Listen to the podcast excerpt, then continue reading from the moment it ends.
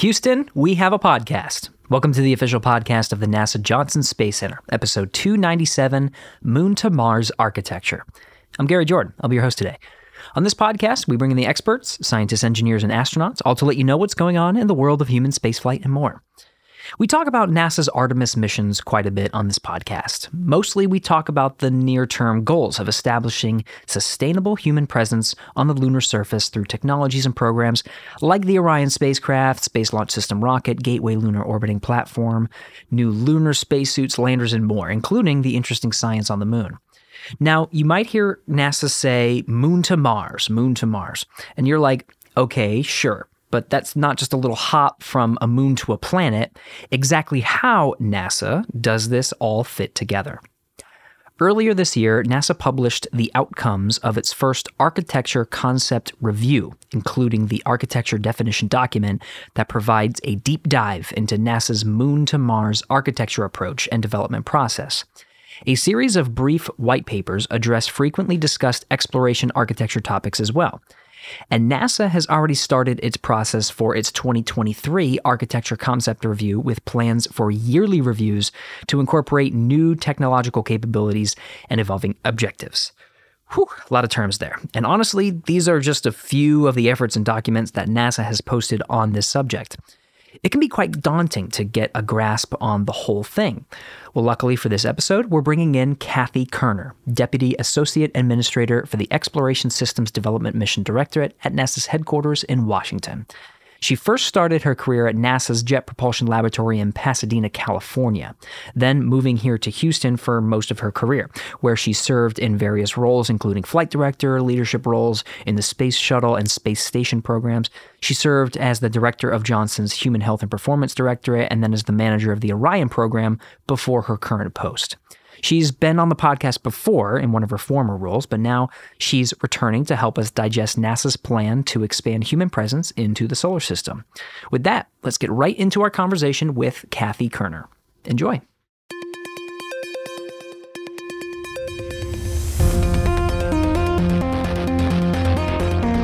T minus five seconds and counting. Mark. Mission start. T0. Launch commit light circle correct. There she goes. Houston, we have a podcast.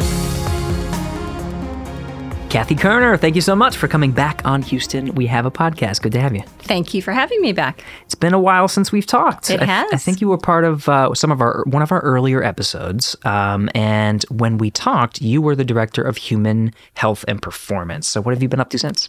Well, let's see. Since the, I was the director of human health and performance, I had the awesome privilege of becoming the Orion program manager did that for about a year, year and a half, and then got a really neat opportunity to go to headquarters and be Jim Free's deputy as the deputy associate administrator for exploration systems development, which is where I am today. All right, and that is that's quite a title, right? For exploration systems development. What exactly is your role, and what does that mission directorate oversee? So I actually do two roles currently okay. Uh, within the ESDMD mission directorate. So the first is Jim's deputy, which means I get to be deputy over all the things that are within our portfolio. And we do everything human exploration that pertains to Moon and Mars. Okay.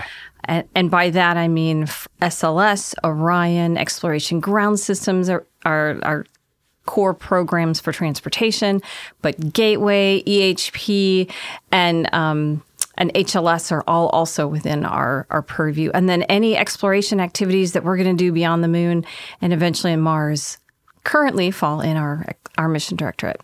I also have the privilege though of running the strategy and architecture office mm. within our mission directorate. That was given to me as soon as I came into this role because, it, to Jim Free's credit, he really wanted to place a strong emphasis on the strategic part of what we're doing and the hmm. development of an architecture that was integrated not just within the mission directorate, but for the agency.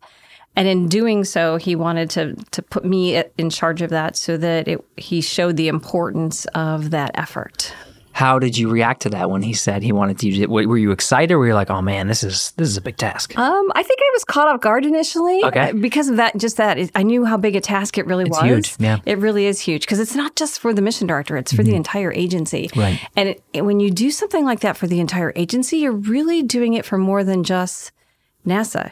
You're doing it also for all of the international partners that participate oh. with us in exploration. You're really leading that effort. So it was a, a bit daunting, but I also knew I had tremendous support from leadership. And your career, you spent your, really your entire career. Is that right? You've spent your entire career at NASA. Not exactly. I Okay. did actually uh, work for a contractor briefly as an intern before I okay. came to NASA. And when I worked at JPL, before I came to the Johnson Space Center, I actually wasn't a NASA employee. I was a Caltech employee at JPL. Ah, okay, but the contractor that you worked for was part of spaceflight, right? It was. Okay, yes. so you've Yes. always had you've always had your fingers in here, and you so. But when you did transition to NASA, you were flight director. You had roles in ISS and shuttle program. You talked about Orion, human health and performance. If you think about And space station. and sp- yeah, yeah, space. oh, did I miss that? Okay, space. if you said it earlier, I missed Okay. it, but yeah. The idea is, you know, if you think about a person who can really try to capture as much of human spaceflight as possible, do you feel like all these roles that you've had throughout the years have prepared you to take on re- really this effort that is trying to make the big picture, trying to make all these different pieces pull together? Do you think everything you've done up to this point has prepared you for that role? It has because I've done when I when I worked at JPL, I did a lot of the lunar Mars formulation kinds of robotic activities. So I've hmm. done that early in my career.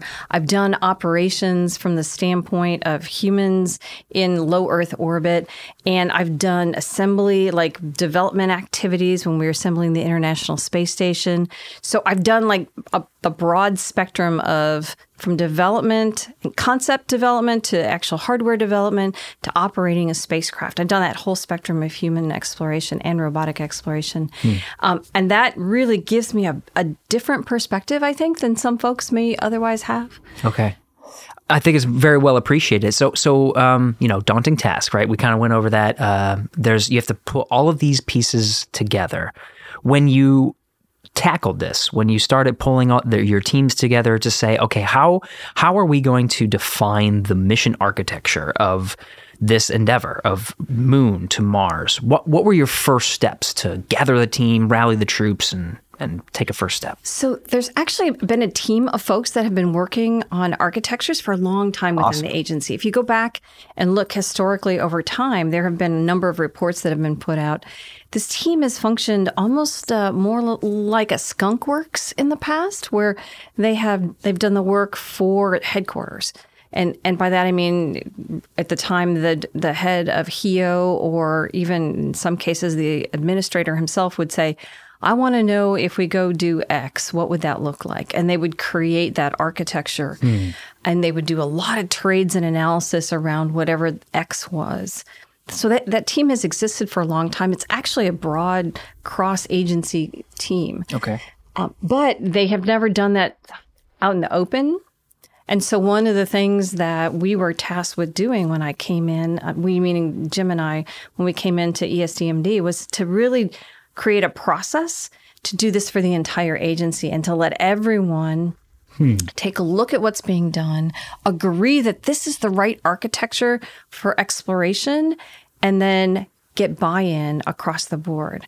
So, when we started on this process, when I I said earlier it was a pretty daunting task, mm-hmm. it really is because we really wanted to do it not just for an individual concept or idea that someone had, but we wanted to create a process that would outlive not only us, but the current leadership and the current administration, something that could really be sustained because that's what's going to it's going to take to have an exploration program that is sustained across decades. and that's really the meat that I want to get into when we talk about these documents is that's that's really at the core of it when I when I see this this kind of architecture you're thinking about the, the these documents identify the challenges that have been that we've had in the past with making something sustainable and so this architecture that you're talking about this integrated architecture that goes agency wide it's really is really learning from that battling that and and trying to f- make something that that can be sustained.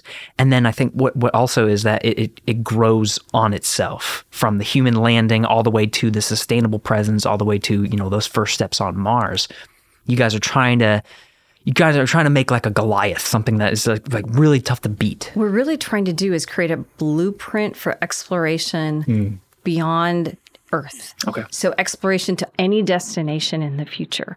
If we do this right, we should be able to say we want to go explore this moon of this planet or this other planet and actually have a process to get there as opposed to what we've done in the past we, we create a capability and then if it's the if you build it they will come kind of mentality Ah, Field of Dreams. Right. You build a rocket, you build a, a spacecraft that can carry humans, and now you go find out what the mission is that you're trying to do. If you start with that end goal in mind, where you want to figure out how can I make exploration, pick whatever your destination, but make exploration a process, and you back up from there and make sure that you're talking to all of your stakeholders. You understand why they want you to explore. You understand the whys or the what's behind what you're trying to achieve. Then you can actually build an architecture that fulfills that and you can create that sustained, lasting exploration activity. Hmm. I think one thing that sticks out, you know, when when you're when we're we're going to dive into the architecture here in a second, but um, really what what attracted me to be able to pull you in to talk with you today is that everything we're going to be talking about here is public. The these massive plans that go deeper and deeper, and even this the, the recent document that really pulled me in and said, "Whoa, you guys go really deep," and you not only def- uh, define like the the architecture and the, um, but you define milestones and steps within each like subcategory. You've really thought this through, like what what milestone defines success, and I wonder what you know you put all this together but why why share it? Why take all these different things and share it with the world? So, so I have to give credit to our deputy administrator, Pam Melroy, hmm. who had the vision to say, we want to do something that is very visible and very public that our stakeholders can buy into and our international partners can buy into as ah. well. Um, and so she brought in Spuds Vogel, Kurt Vogel, he goes by Spuds, um, he- as the agency chief architect to help really look at this process and how to create the end-to-end process. Not not just the architecture, which I'm responsible for, but like let's analyze why are we doing this? What are the what he calls the three pillars of why we want to explore? And can we make sure that we are always speaking to all of our stakeholders which if you hit on all of the whys behind exploration you will always be scratching the itch so to speak of your stakeholders regardless of whether your stakeholders are only interested in science or only interested in making sure that the US has you know dominance in economic fields or in prominence in any particular industry. If you're if you're doing everything right and are anchored to those whys then you you can make sure that you always have um, those stakeholders supporting the activities that you're doing. So Spuds likes to talk about architecting from the right. And so if you could see me gesturing, you'd see my right hand up because that, that's the why, beh- why behind exploration. And from there, you can determine what. What do you want to accomplish? What objectives are you trying to accomplish? We wrote a document a strategy and objectives document that the Federated Board, which is a cross agency board led by Spuds Vogel, that um, we created this document that basically, with the help of NASA employees and industry partners and international partners, to say, here are some of the objectives that if you're going to explore the moon and then Mars, here are the objectives you'll need to accomplish. And we can tie that back to the whys. And those objectives are meant to be very generic, but also stand the test of time. It's really hard to argue with them if you look at them. yeah Um, they're very high level, but they give you an anchor point to be able to then point back to with the different aspects of the architecture to say, I can meet these objectives with this one architectural element. So that's a really valuable element to me. I really should be investing in that.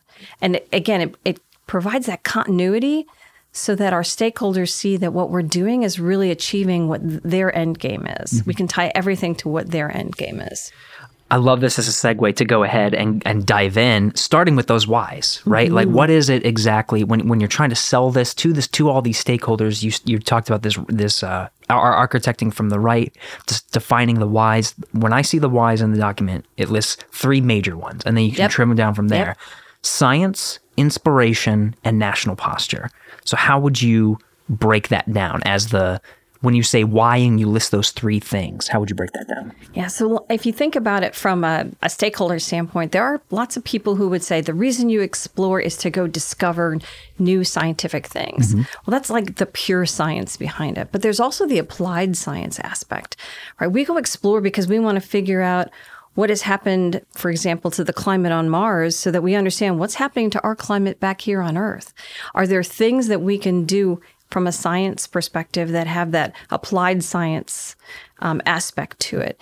You also have national posture. You want to be the first to discover something, right? You want to be the first to create something. You want to be the first to to create an industry and have that energy behind what you're what you're doing that is broader than just hey, we're doing this for purely science reasons. Because if it's just for purely science reasons, you're going to hit a very narrow, um, I'll say, part of society, right? Oh yeah, right? But if you ha- if you broaden science to be not just science but science with an a- application and then you look at the national posture aspect of that and you look at hey we can create entire industries which is what by the way we're doing with artemis. We're standing up entire industries from large aerospace corporations to mom and pop shops across the country and really across the world because we have international partners who are also contributing.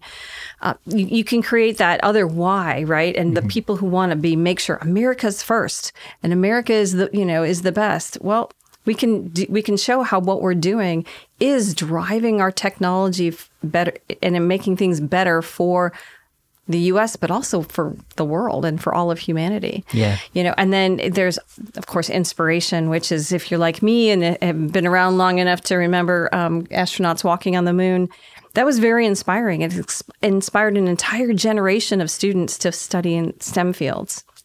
And also, I mean, today, it inspires people just when an astronaut shows them someplace or goes somewhere.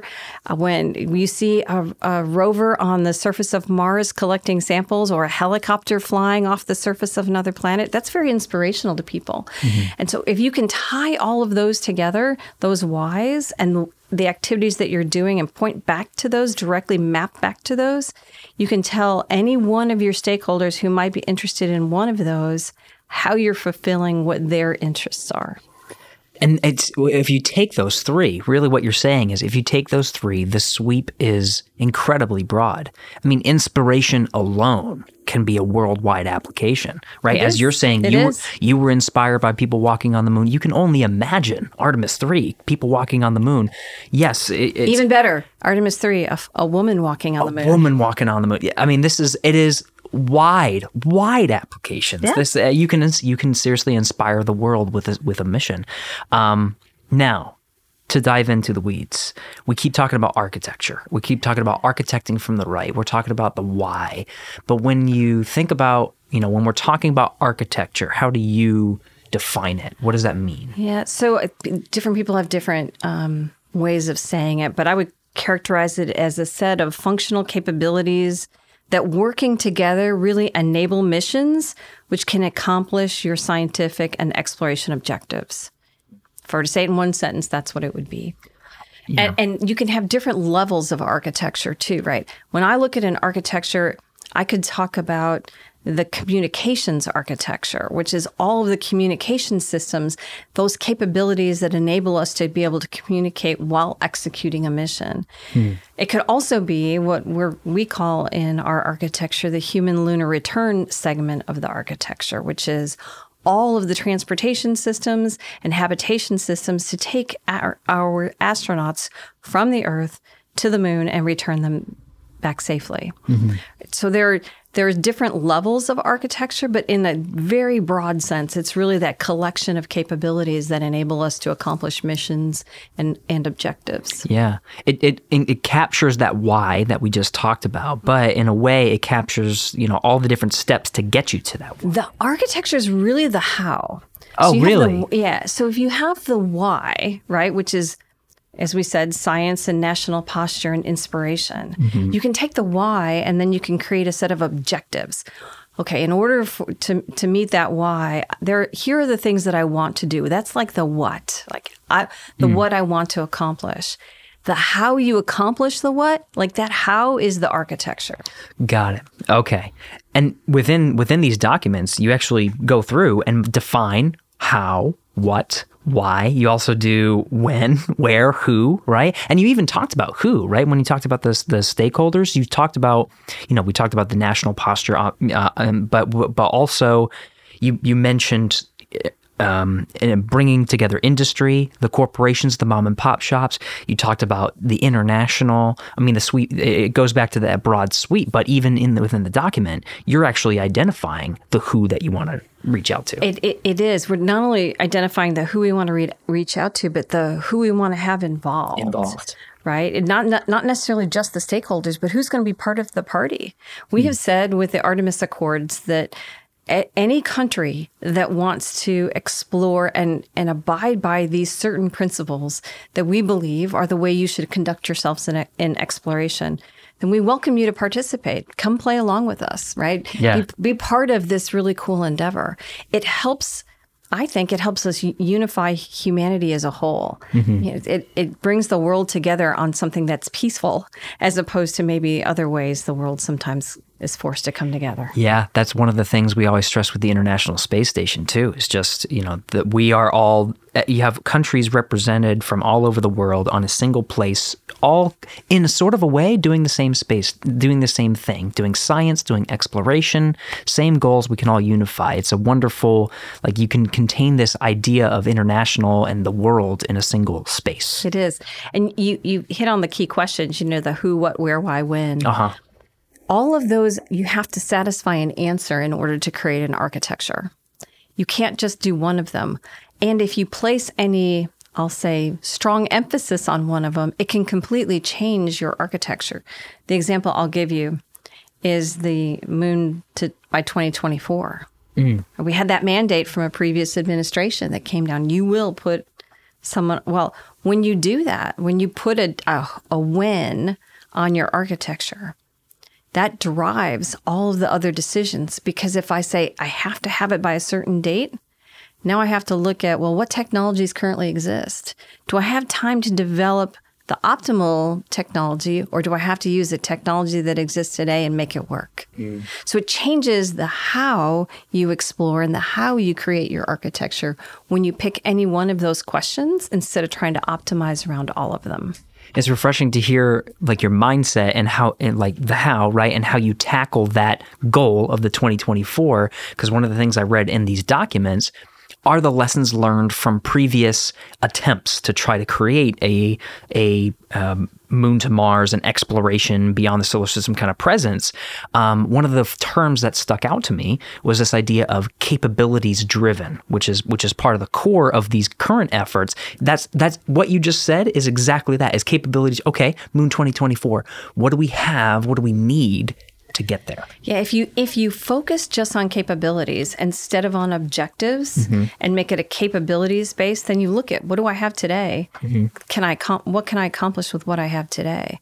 If you do it based on objectives, then that shifts your mindset to hey, what do- what capabilities do I need in mm-hmm. order to accomplish those objectives? Not what capabilities do I have. Okay. It's kind of the difference between if you build it, they will come, as opposed to here's what we want to do. Now let's build something that will help us do that. Okay.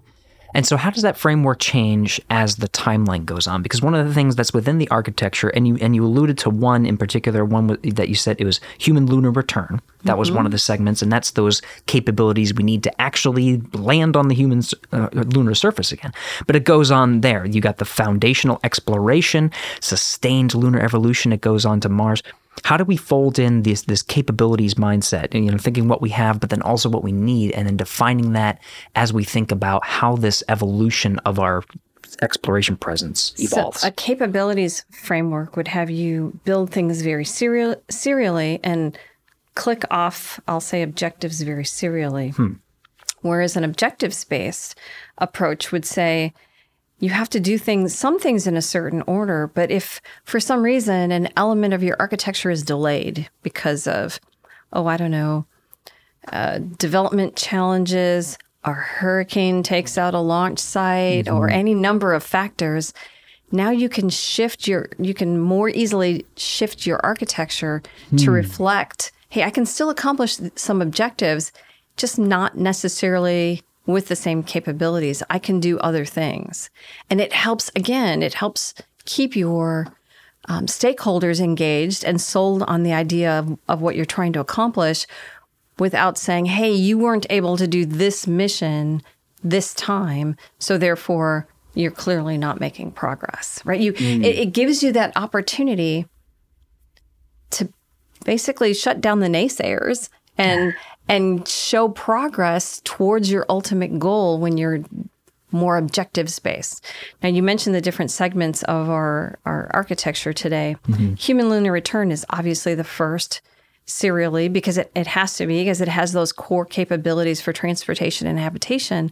But then beyond that, the segments will overlap. There is a natural flow to them where hmm. we go from the from the human lunar return to the to the foundational exploration that adds some additional transportation capabilities. It adds gateway into the picture and allows us to have access to more places on the lunar surface. Hmm. But it that segment of the architecture can overlap with sustained lunar evolution as you're developing sub architectures and additional capabilities these tend to overlap and then with the last segment the, the humans to mars segment of our architecture we can start that and have actually already started that here at the Johnson Space Center with a, a terrestrial analog. We can start doing activities that contribute to that without it being that very serial, almost like a mission sequence focused architecture approach. Right. You don't need to get through the first couple before Right. you even start the Mars infrastructure. It's all related. It's all related, right? Yeah. But it, you can tie it to these loose groupings of things that contribute to those bigger objectives that I mentioned earlier.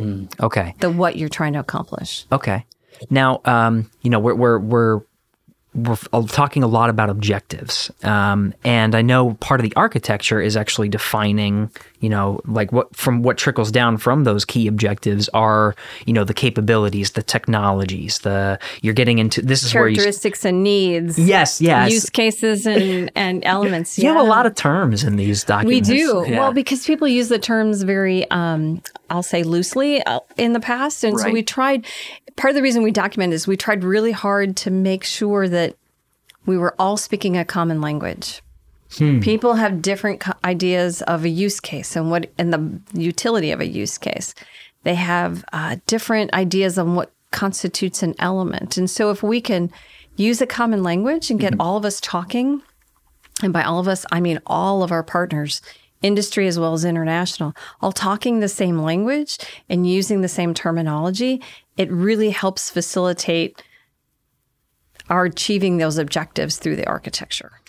Now, of course, Artemis is very much, you know, we're we're we're in it. We have the industry partners, we have the international. do. So, do you do you see with the architecture that you've laid out and and these terms that you've defined, do you see that unison? Everybody's kind of speaking the same thing. It's converging to that. It so is, I, okay. Yeah. So this this effort that I told you that was kicked off, gosh, over almost two years ago now, to create the the whys and the the what's, the the objectives, the strategy and and the objectives for the agency. Uh, that's really architecting from the right. But we have elements of our architecture already in existence. SLS and Orion, Right. ground system, those already exist. So if we were to develop those and execute those, that's executing from the left. So at some point you have to meet in the middle. Hmm. Right? You have to take what you, capabilities you have and the goals and objectives that you're trying to accomplish, and you have to merge them together and thread them together into one architecture. Hmm. So there's a lot of folks when we had our first architecture concept review back in an earlier part of this year who said, well, I, I guess I'm on the left then because I see what we have today and what we have to do to take those next steps. Mm-hmm. And you need that. You need people who are executing from the left, but you also need a plan from the right that ties them together. And so we're still in the process. It's a very iterative process. We're still in the process of merging those together and flushing out the entirety of the architecture. What you saw Right. In our architecture definition document Yes. is just the first iteration. I see. Now, um, uh, another thing is you, you talk about focusing on the left for a little bit and all these capabilities. One thing to, to get to, if you're thinking from the right too, you have kind of everything molds together in the the Y. Um, but one of the things that's interesting is the capabilities we have. You mentioned a couple. You have SLS Orion exploration, um, exploration ground systems. You got the deep. You got the logistics, HLS, uh, the spacesuits, and everything. You can. One of the one of the things that kind of jumps out to me as, ooh, we got to watch out for that are stovepipes, and making sure that not all programs are working in isolation. That they're on board. So how what what is the way what is the approach now to make sure that you know everybody's sold on the whys and everybody's working towards them and these capabilities that are these individual capabilities are all on board for getting us to that unified goal. So one of the the things that we're doing as part of this process is making sure that the the architecture process that I tried to describe earlier mm-hmm. marries with the program and project development process that everyone's very familiar with mm-hmm. across the agency. There are key milestones that any program and project has to move through in its life cycle. And so as they move through those those milestones, we are making sure that the activities, the functions that we have allocated to those elements, to those programs and projects, are maintained. And when they're not, we have to adjust the architecture by adding something else that can pick up those those functions, for example. Or if they're able to do more, that means we don't have to create a new element or a new capability because that existing capability can be used to meet that that characteristic or that function within the architecture. So it really is it becomes a again, I'll say the iterative process where we look at the architecture and on an iterative basis, but as we're hitting the milestones on these the production of of these programs and projects, that those are tied back to the architecture that has been established. So it really it's again, it's a meeting in the middle. If you could see me gesturing my hands, I'm gesturing my hands fingers meeting in the middle. Yeah, we should do, we should have done a visual podcast just so we there can get go. all the so you hand gestures. doing the Yeah. left and the right and the merging in the because it's helping to me to get it. But yeah, um, so um, yeah, we talked about all the elements. We're talking about the the the different capabilities. Um, I think I want to take a step back and go kind of through history. We touched on this just a bit, but um, one of the things was this uh, this idea uh, of um, how NASA used to be. Um, we had things like uh, the Space Exploration Initiative. We had Vision for Space Exploration. The idea of trying to set goals for the future is not necessarily a new thing. Like uh, not. it's always been a part of NASA. So really, John F. Kennedy said, "We will land." Right? I and and we did and right. we did. And, and but he put a, a win out there. Mm-hmm. Back to what we said before Right. about the questions: who, what, where, why, when. He put a goal out there and he focused on the win. And so when they accomplished that, they were done. Right. That that's the difference between if you just focus on one of those, which is what we've done a lot in the past, as opposed to, hey, we have all these objectives we're trying to accomplish. Some of them may never get fully accomplished, Right. but we're still going to be challenging ourselves to do more in a particular area. Right. Yeah. The idea. Yeah. Like Apollo, as a, it was in, absolutely incredible. Right. But I think what you're getting at is the idea that there was supposed to be an 18, a 19, and Apollo, Apollo 18, and the idea that what we're trying to build right now is that continuation. Mm-hmm. So when you think The about sustained exploration activity. that's just it. So at the core of it, if if um, you learn from the lessons of the past, and you talked about like setting the, the goal, what what really excites you about the difference of this strategy? What makes you feel confident in what we're doing today? So what what gets me excited about it is that I see that it has lasting potential. And by that I mean it's independent of a destination. I mean right now our focus is on the moon, but that's to learn to go do the next thing whatever that next thing is. Mm-hmm. It it has the potential to really go beyond this administration, the next administration. It has staying power. We're deliberately opening our hands and showing our work and getting buy in across industries and across international partners so that we have stakeholders across the world. It's really difficult to cancel something that has that many stakeholders. If you think about if you live through the constellation cancellation, hmm. right? That was really hard. That was really hard on the psyche of the agency as well as the individuals who really poured themselves into that activity. Well, if we create something that is bulletproof, which I believe this is, hmm. then whether we're doing a lot of exploration or a small amount of exploration, we're still making progress and we still have a vision, we still have a plan. And that's what this strategy enables us to have so that regardless of who is, which party is in power, regardless of the circumstances that are surrounding our budget, regardless of the personalities involved, we have something that we can continue to make progress on. And I think the idea is there was a lot of thought in exactly what you're saying poured into this strategy because you, you mentioned constellation, right? And of course, Orion and SLS have their roots in constellation, uh, which are folded into this current plan. But what some you know some of the criticisms of constellation was it was very much um, it was very much dependent on budget. Um, and so what you're saying is this this new framework. What you're you've thought about that. You've thought, okay, what was how can we evolve from what Constellation was and make it, as you're saying, bulletproof? And the idea that it can resist the the politics. You say it, it changes from administration to administration. It can be flexible to budget fluctuations. Uh, the idea is you have that, and this is all captured in this documentation, is this resistance, this this idea of a bulletproof plan that gives you that sense of confidence and excitement that you're selling. And it's very adaptable. It's Adaptable. adaptable, so that we can adjust to the changing budget climate. It, it can adjust and adapt to changes in technology and development. It can ad- adjust and adapt to new entrants into our partnerships, new countries, some of the fledgling countries that really are just now starting to get involved in space exploration. As they mature and develop, they can come alongside us and participate. So it has that flexibility. This process enables that flexibility. I'm getting supercharged by this conversation right now, so I'm going to veer off from what I have written and just kind of dive into all these uh, uh, questions that I have um, on the whole I, the whole strategy. I want to pull back and just talk about you know why Moon to Mars and why we're doing what we're doing, and I'll, I'll start with. Um, I'll actually start with the who. When you when you when you think about going to the moon and Mars, NASA strategically um, is welcoming with open arms industry and, as you're saying, international partners. We choose to go together.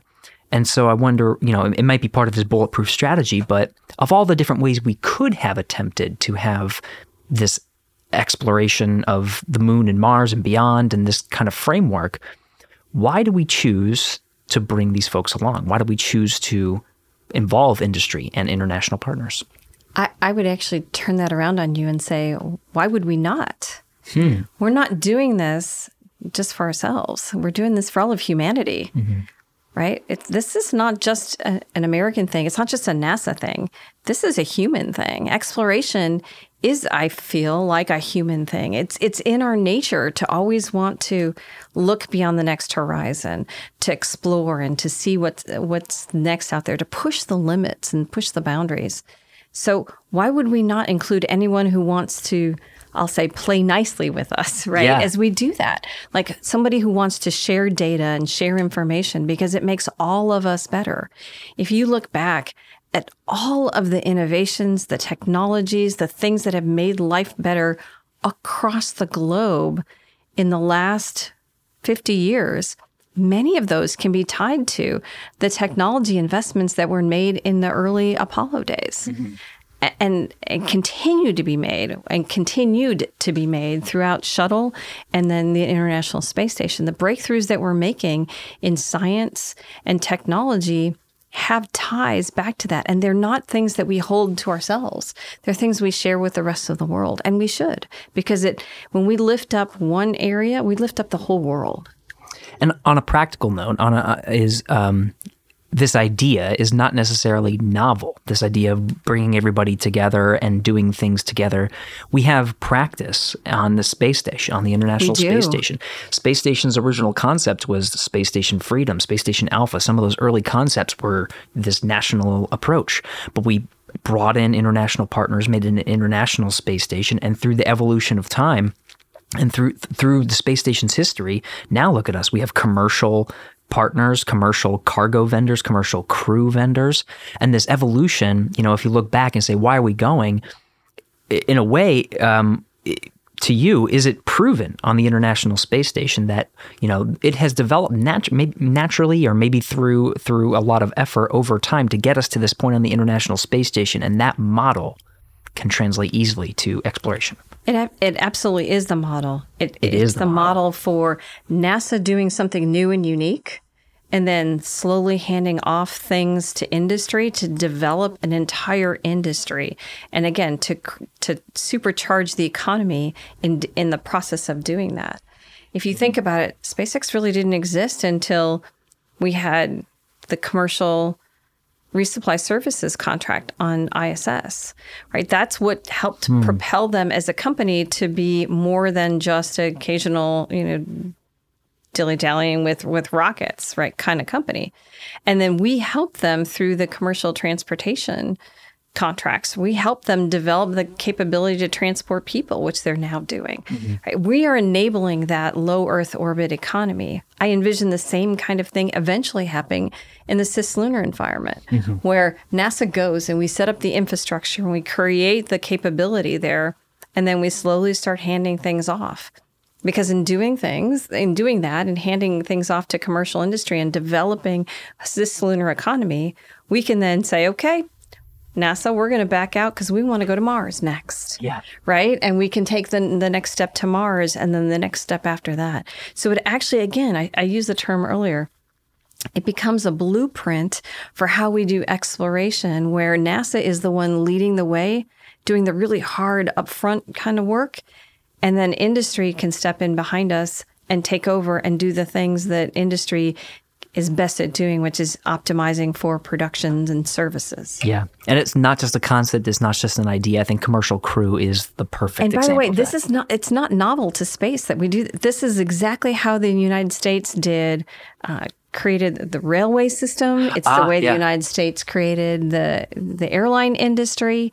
Right now, we're creating the low Earth economy, er, low Earth orbit economy. Yeah, yeah. Right, and eventually the cislunar economy, and and so forth. So it is really it's a similar kind of activity as that. it's already embedded into the plans we have for the human lunar, lunar return, right? The human landing system, the spacesuits, they're all with that all, idea. all services, all services, There's exactly. Services there because we want those economies to develop so that tourism or mining or whatever industry sees as value added for them where they can make money again generating more economic engine for the cislunar environment whatever they see that as we're we're helping facilitate that um, this idea of of moon to Mars, I kind of wanted to tackle that for just a second. Was um, you know, if we think about our exploration goals and, and going out into the solar system, um, that goal has evolved over time.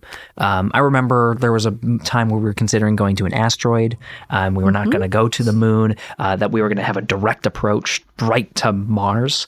Um, but over time, the idea has evolved into what it is now: moon to Mars, and you know we're talking about the capabilities and stuff but to, but to pull it up to a high level why is why is the moon a good place to catapult us further into the solar system So the analogy I like to use is um, if I tell you that uh, you're going to go on a trip to Humble, Texas, you can probably figure out, yeah, you got to put some gas in your car.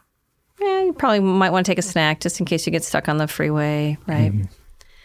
If I tell you you're going to do a trip from here to Alaska, you might have to do a little bit more planning, mm-hmm. especially if you're going to drive, right? Oh, yeah. That's a long drive. if i'm going to drive for If you're going to sure drive straight through, that's that's a few days, maybe even a little bit longer. But you know, you might be able to get to Anchorage. And- But you can probably envision what it would take.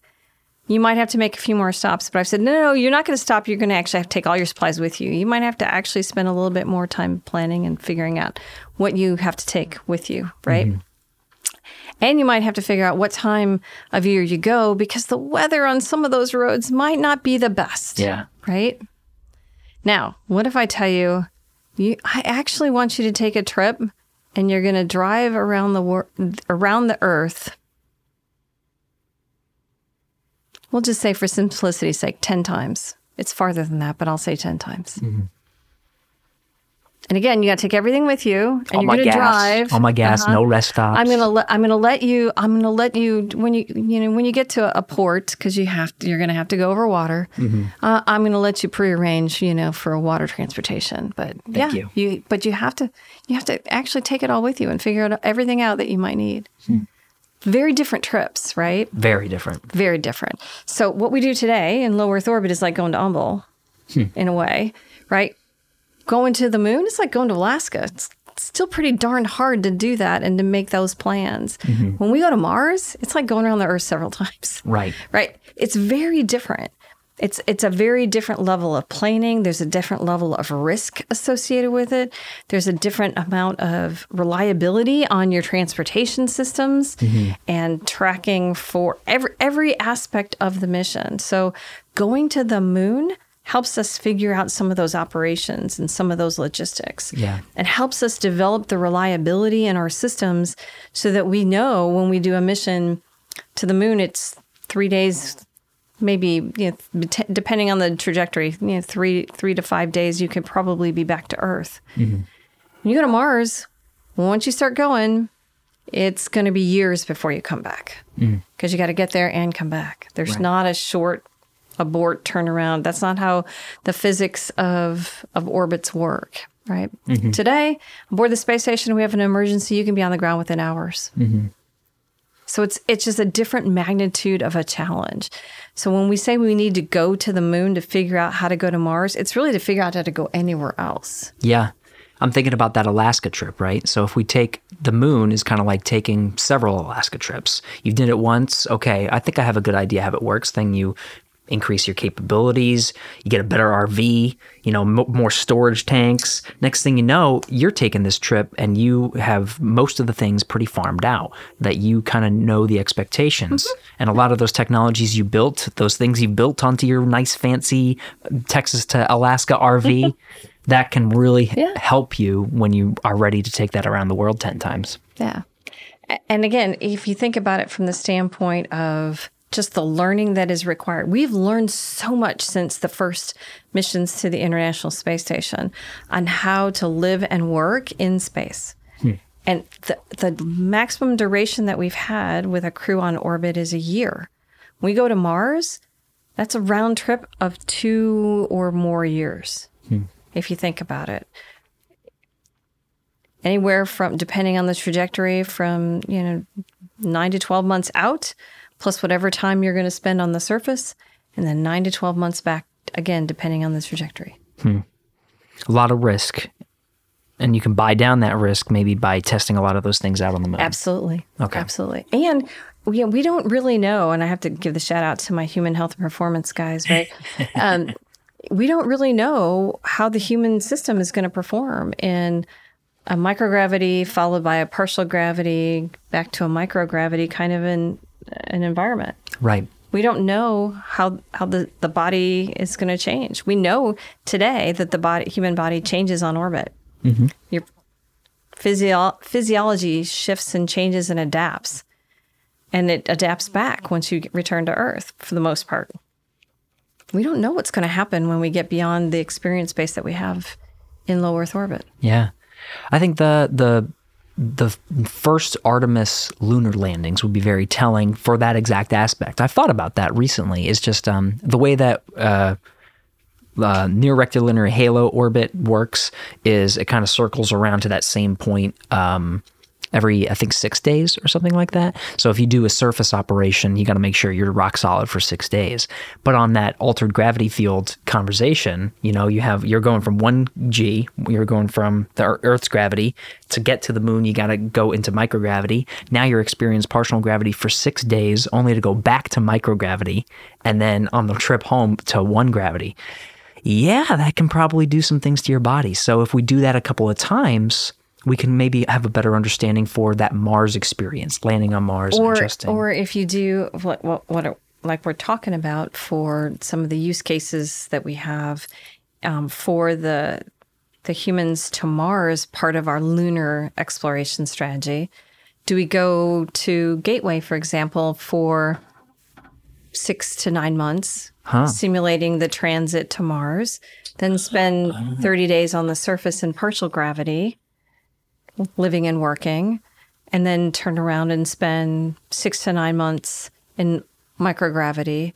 Now you've tested it when, if something happens during that year plus long simulated Mars mission, but in the lunar environment, you're only, again, days away from Earth as opposed to months or even over a year away from. Wow. It's yeah. I, I haven't. You're you're you're ahead to I guess sustained lunar evolution or maybe one of the later plans. But that idea of doing the for the duration of a Mars mission. Using using the lu- cislunar environment and the assets that we have deployed there to not just do lunar science, but also do some of the precursor operational activities that you would want to burn down risk for a Mars mission. Wow. Testing your systems, making sure Gateway can support humans, thinking about that radiation factor, thinking Yeah. about the engineering factor, the food systems. The reliability all with all that systems, yeah. three day, three whatever day, maybe six day, depend. I guess uh, it depends Depending on. on where what where you are in that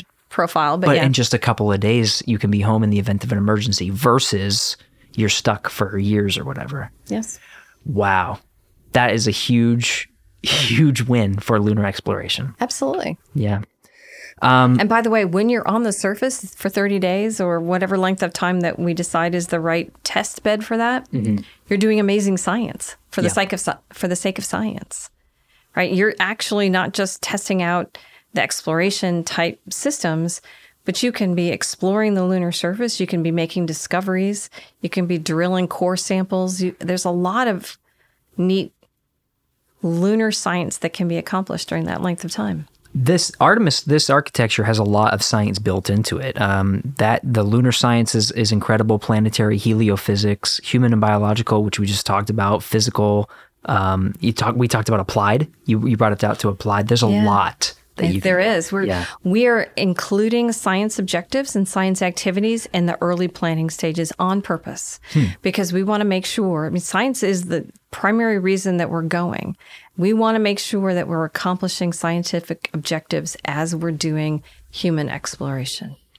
for that scientific community that um, is really looking at the moon.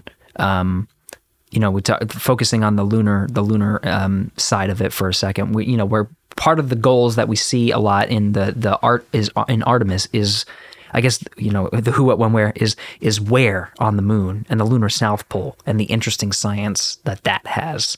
Um, from a scientific perspective, why is that so interesting?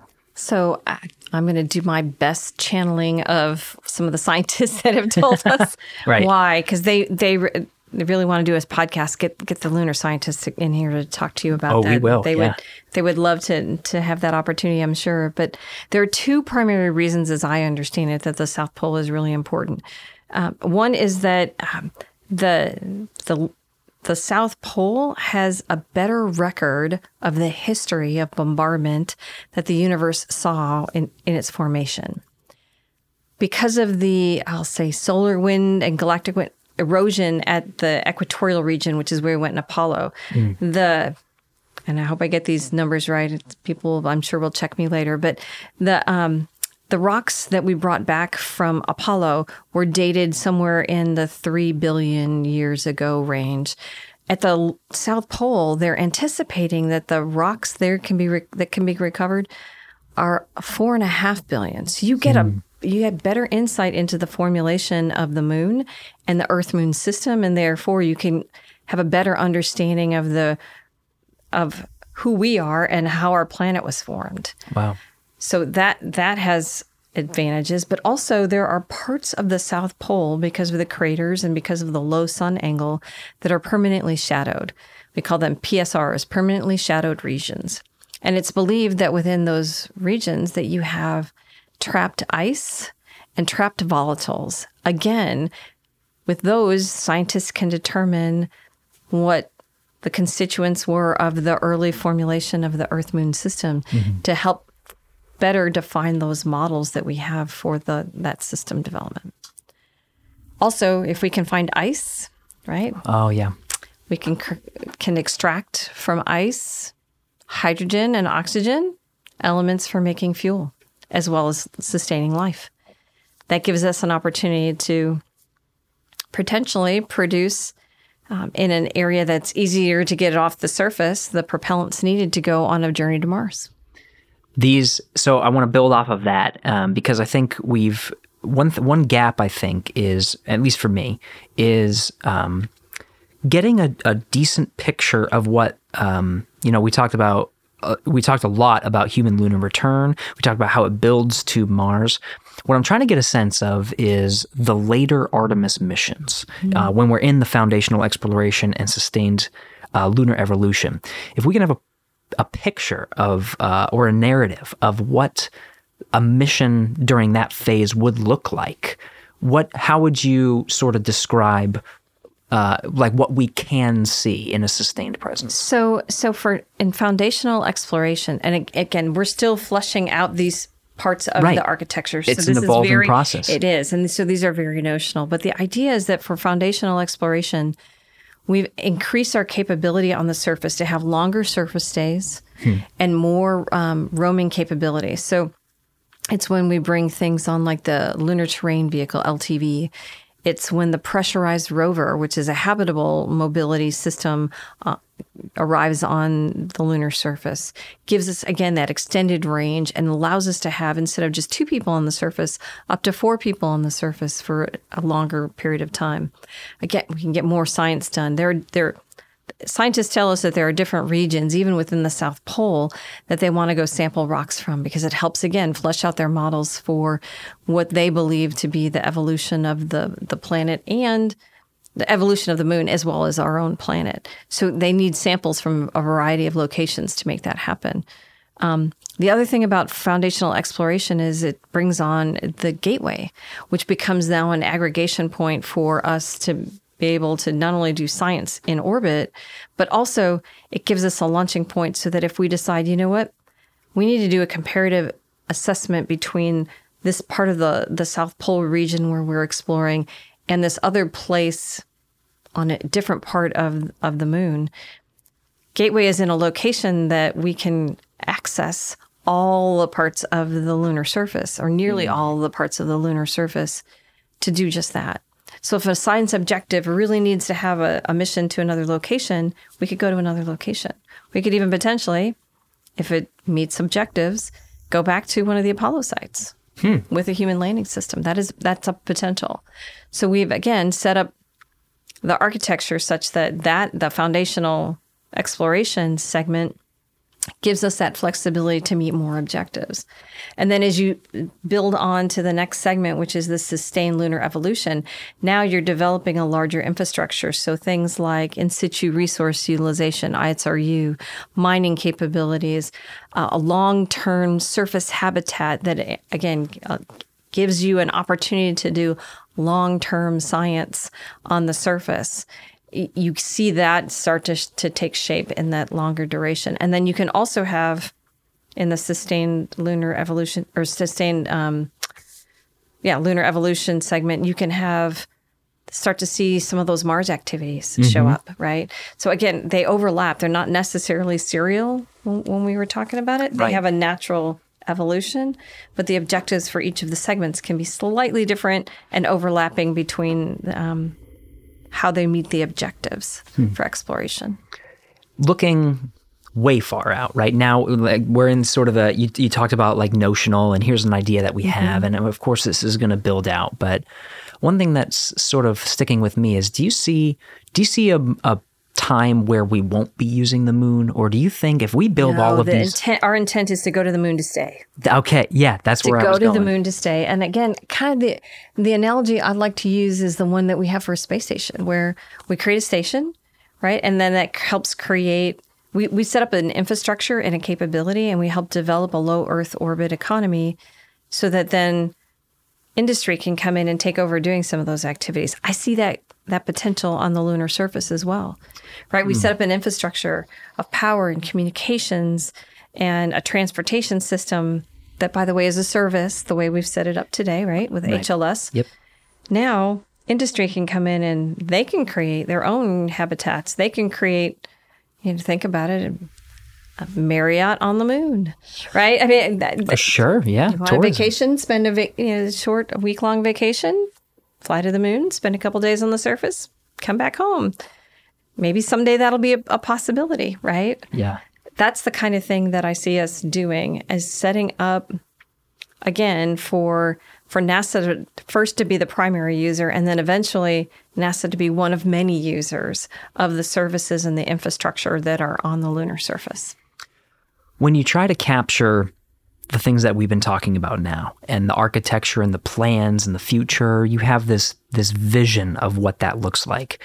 And you try and you're going out and you're trying to sell it to not only our partners the po- folks that you have to get involved um, international partners commercial partners different agencies governments um, when you're when you go out to the public and you try to get the public charged on this is really important how do you sort of frame how do you capture everything we talked about and frame it into a pitch I think it comes back to the whys that we started with at the beginning. Like, why are you? Why are we exploring? Why do we do anything? Mm-hmm. Because there's really there's a lot you can learn. There's science ob- objectives, but there's also it's important for us to create an economy and to do things that help the economy and spur on national posture, not just national U.S. posture, but for the other international partners, their national posture and help them meet their objectives as, as a country.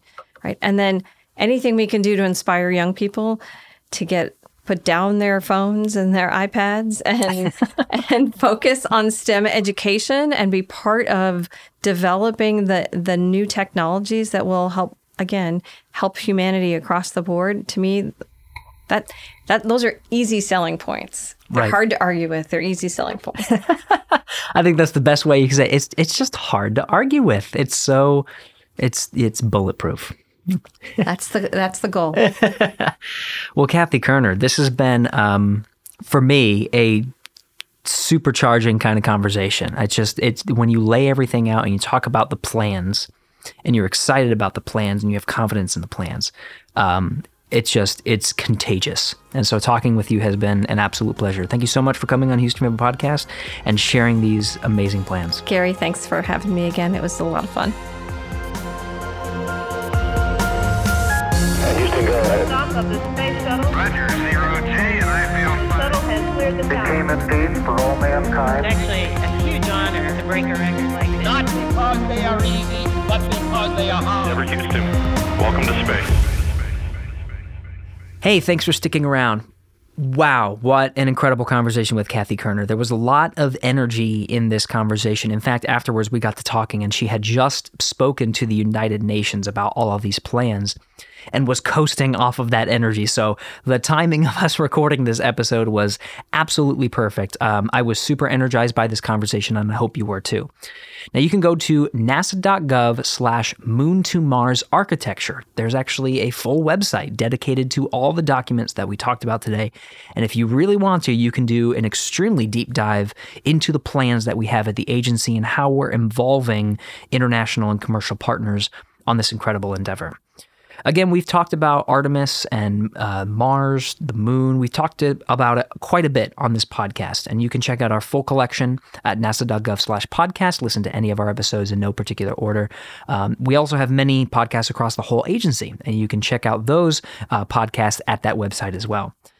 If you want to talk to us or uh, give us a question or a suggestion, we're on the NASA Johnson Space Center pages of Facebook, Twitter, and Instagram.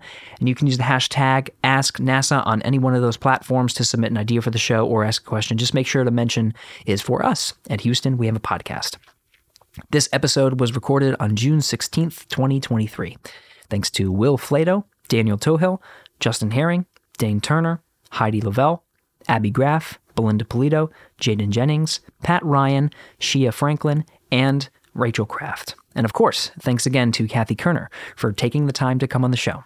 Give us a rating and feedback on whatever platform you're listening to us on and tell us what you think of our podcast. We'll be back next week.